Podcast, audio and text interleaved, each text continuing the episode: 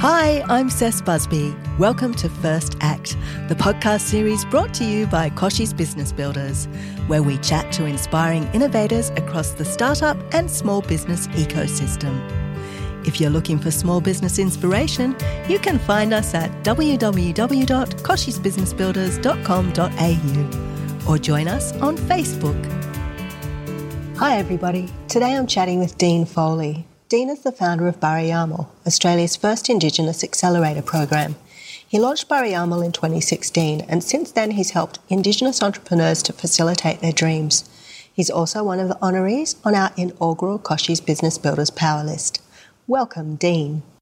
So, Dean, if we could just go back to the beginning, you're a young Indigenous boy growing up in rural Australia. I don't imagine entrepreneurship was um, part of your realm or the first choice for you. So can we get a bit of insight into your first career?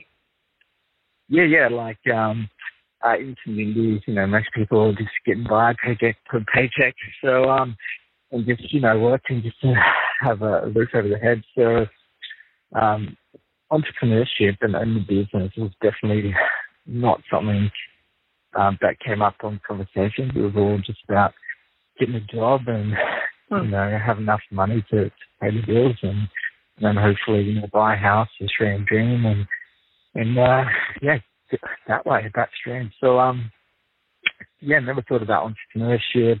After finishing, uh, high school, I wasn't too sure what to do, but always wanted to serve in the defense force, defense force like my grandfather did. He fought, uh, in numerous locations in World War II from, um, uh, nearby in PNG to um, one of the being one of the rats in Tobruk.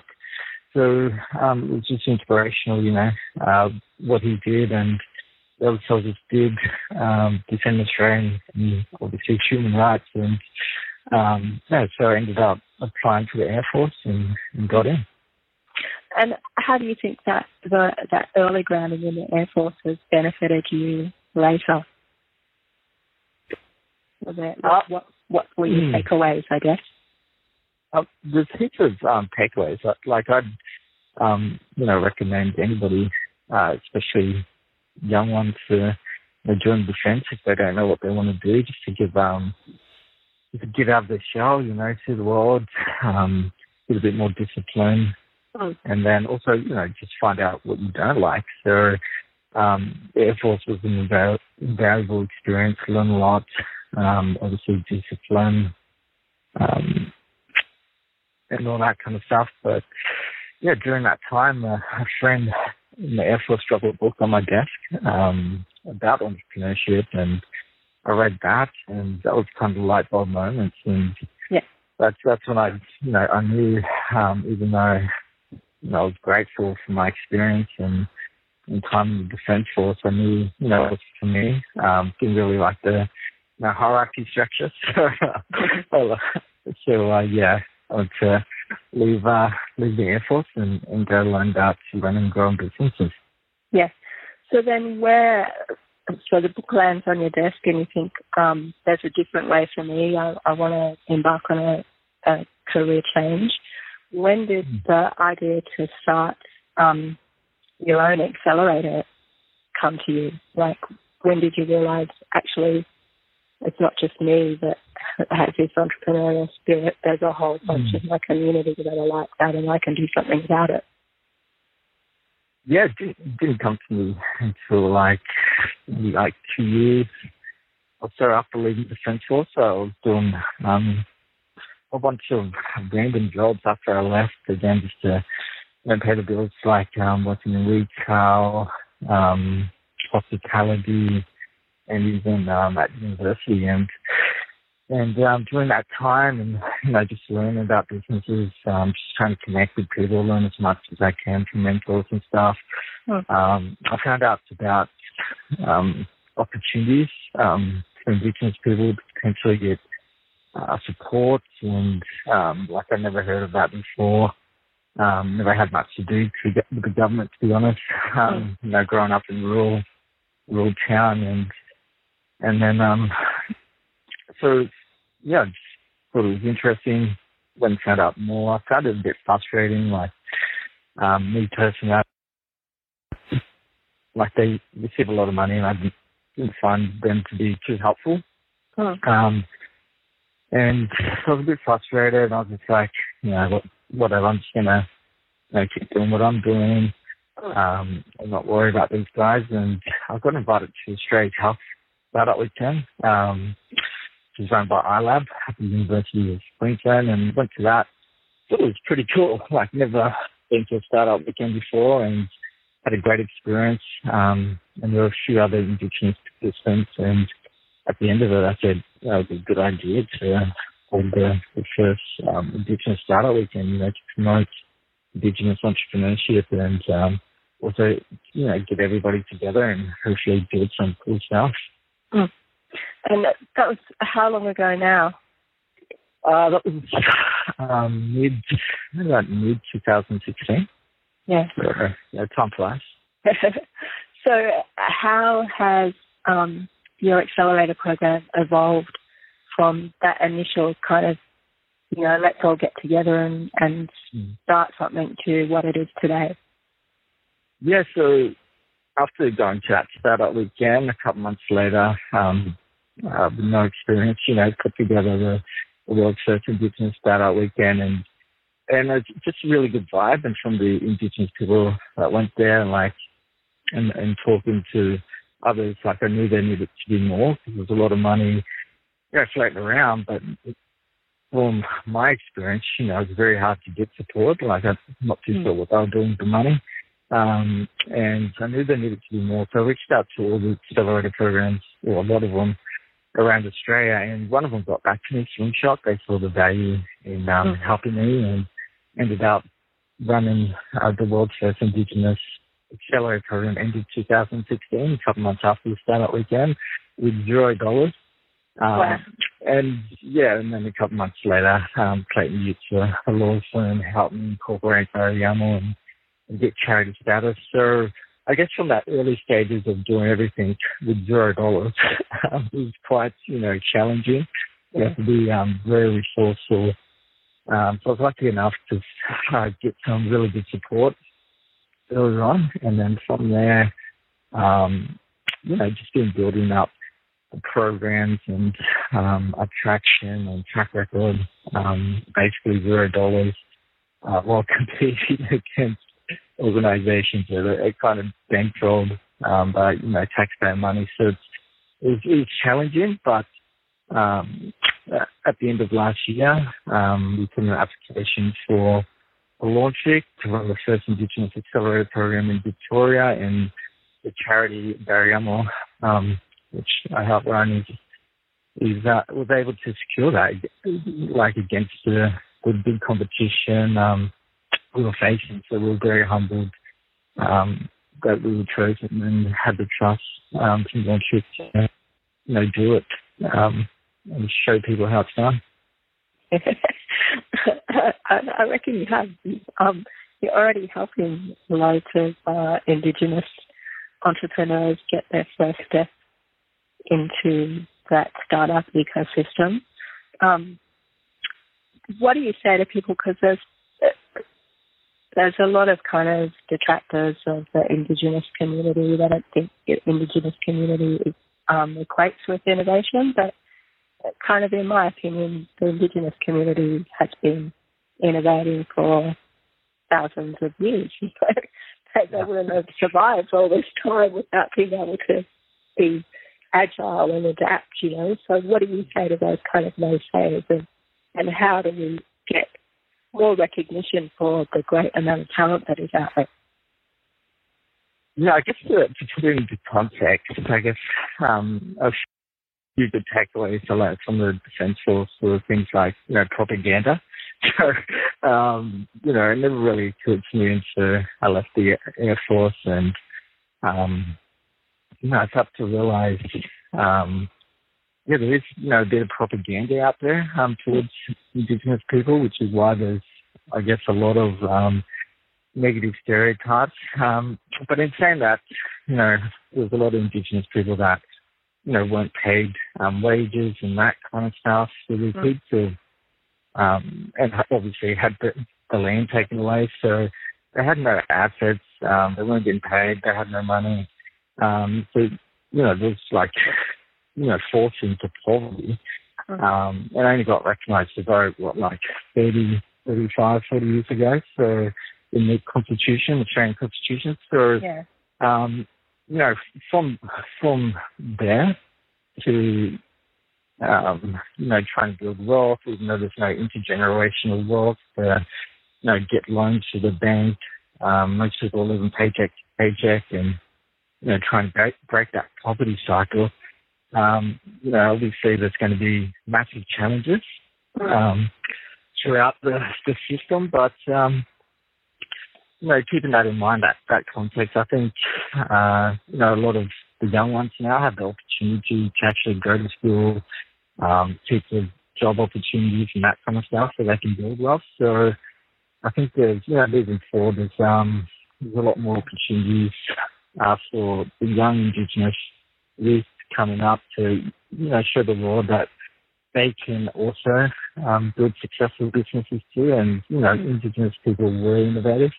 Um, but you know, it's hard to, when everything gets taken away and you're left in poverty to, you know, break those stereotypes at the night. Mm. So, um, what do you say when someone first approaches you and they go, you know, hey, Dean, I've got this great idea. What's the first bit of advice that you give them?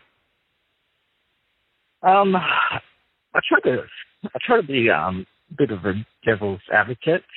Um, I guess you know most people um, have got ideas, but it's just it's just getting that early you know validation around the idea, the viability around the business model. Um, but yeah, I just tell them to just you know if it's ideation stage, just out there, talk to you know potential customers, the community, and, and get a bit more um, uh, validation around that idea to see if it's worth pursuing. Mm.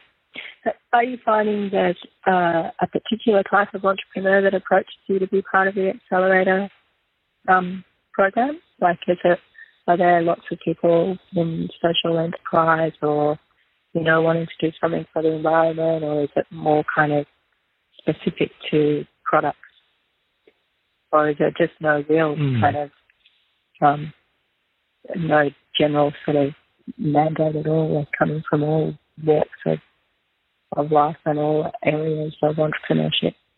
Yeah, pretty much the latter.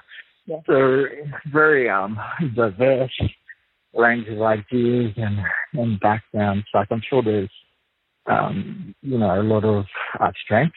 Like you know indigenous people are getting um some of them getting their land back now and they're converting a lot of uh, the assets into like agriculture, you know, um, which has obviously been a strong point for them, art, and that kind of stuff. Um, but we had our interviews for the Victoria's Indigenous Accelerator um, a couple of days ago, and yeah.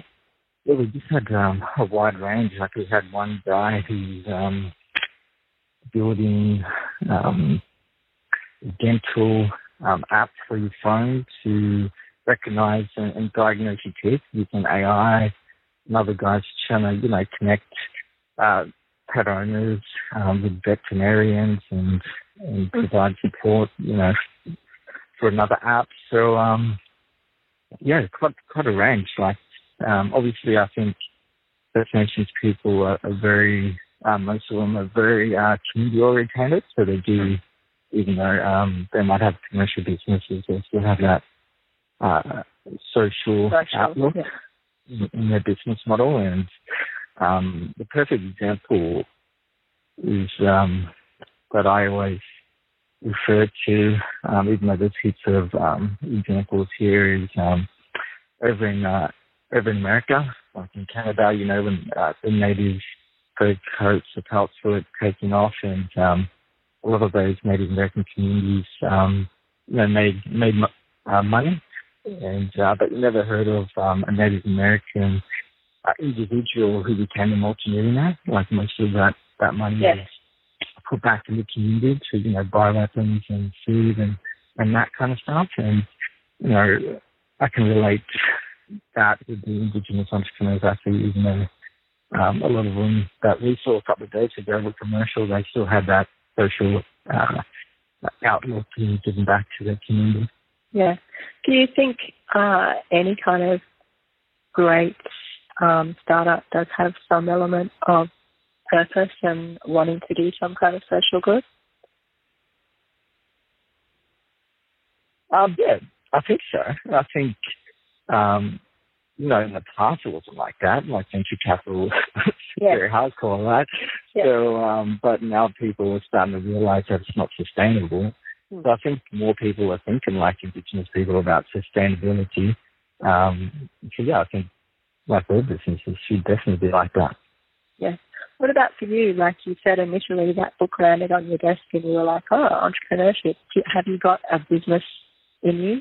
Is there some kind of idea percolating away that one day we might see you, apart from obviously a fantastic mm. accelerator program, is there some idea that's close to your heart that might come to fruition one day? Yeah, yeah, definitely. Like, um, so when I set out, I wasn't expecting to do anything um, in the community. I just wanted to learn how to run and grow businesses. Um, and now you've got all this expertise. Why not put it to some some use for yourself as well?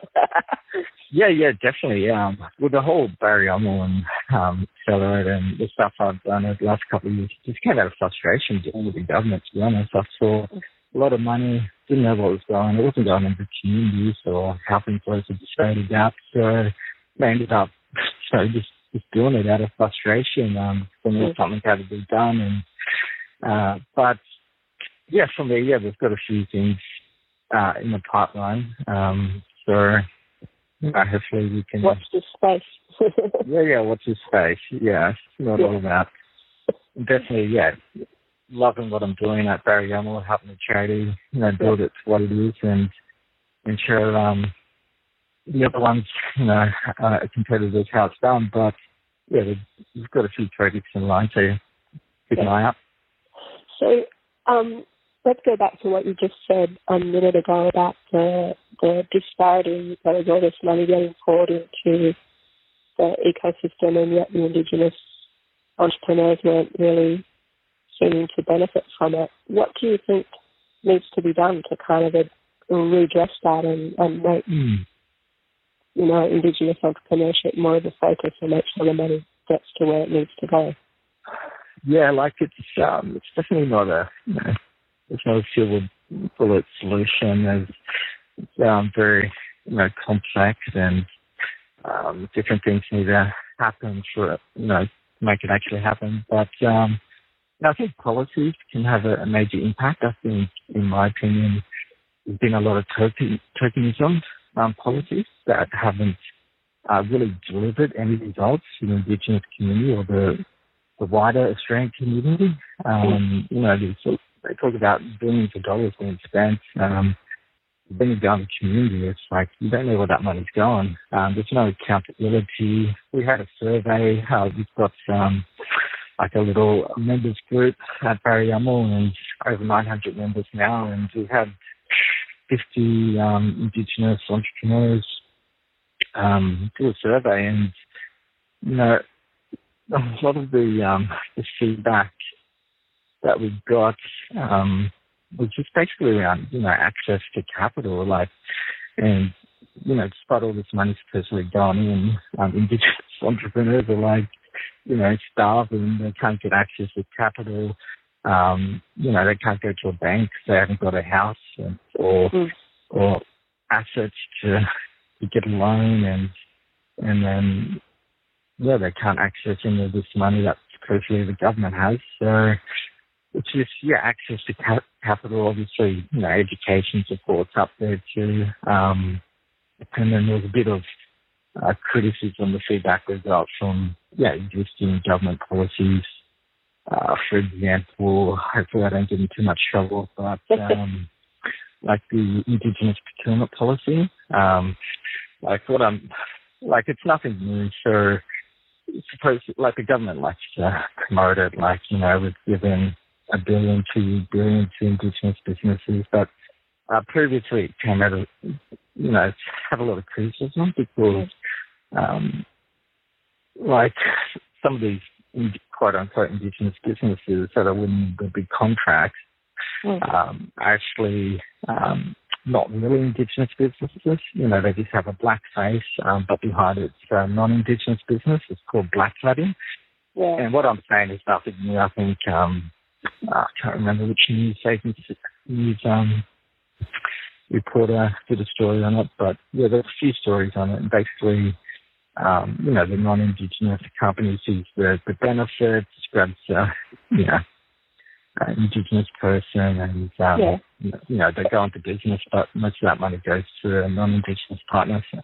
Yeah, it's like diversity and inclusion programs. There's a lot of lip service, but not a real amount of movement, I think, in terms of real diversity and inclusion. Yeah, massively. And um, yeah, I don't see the point of it. Like, I think policies can have a massive positive impact. Uh, tokenism policies, they don't do anything for anybody. Like, mm. if you're going to have that, then just have it for all Australians. Don't have a uh, social procurement policy um, that benefits a few non-Indigenous businesses that can partner with a, a blackface. Like, you know, that should be, um, everybody should be entitled to go through the contracts. Like, um, if it's going to be social procurement policy, then it has to be an Indigenous business, a real Indigenous business, and then they have to be accountable. They have to deliver outcomes because the whole point of the Indigenous procurement policy was to, to increase, you know, um, Indigenous employment and help close the gap. So if it's not doing that, then just shut it down. Like, there needs to be more accountability with all these tokens and policies. Yeah. So what is the biggest kind of uh, gaps that you're seeing within the communities? Is it health related? Is it skills gaps? What what what's the best area that we should be trying to throw some money at to actually really solve the problem or, you know, upskill mm. people or whatever? What's your opinion? Uh, yeah, again, like I don't think there's um, silver there's no band-aid um, yeah.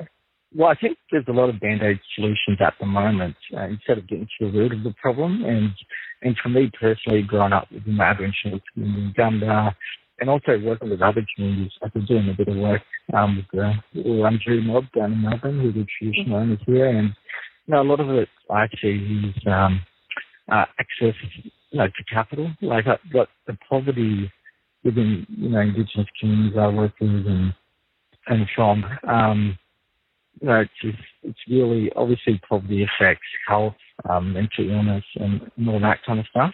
Mm. Um, so I think you know if we can break that poverty cycle um, and have you know, better access to capital to um, you know uh, achieve our self determination aspirations, I think you know that'll benefit all Australians. Like all this money is going into these band aid uh, poli- uh, policies, these tokens and policies, but they aren't doing anything. Let's get to the root problem. The problem is, for me, poverty. Like, you know, they've been stripped of their land, um, stripped of wages.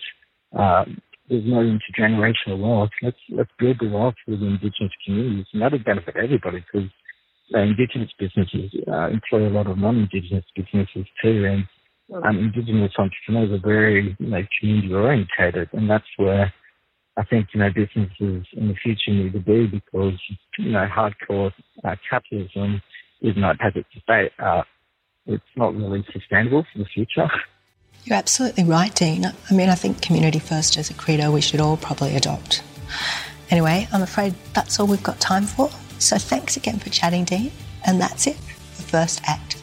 Don't forget, if you're looking for small business inspiration and advice, head to kochiebusinessbuilders.com.au.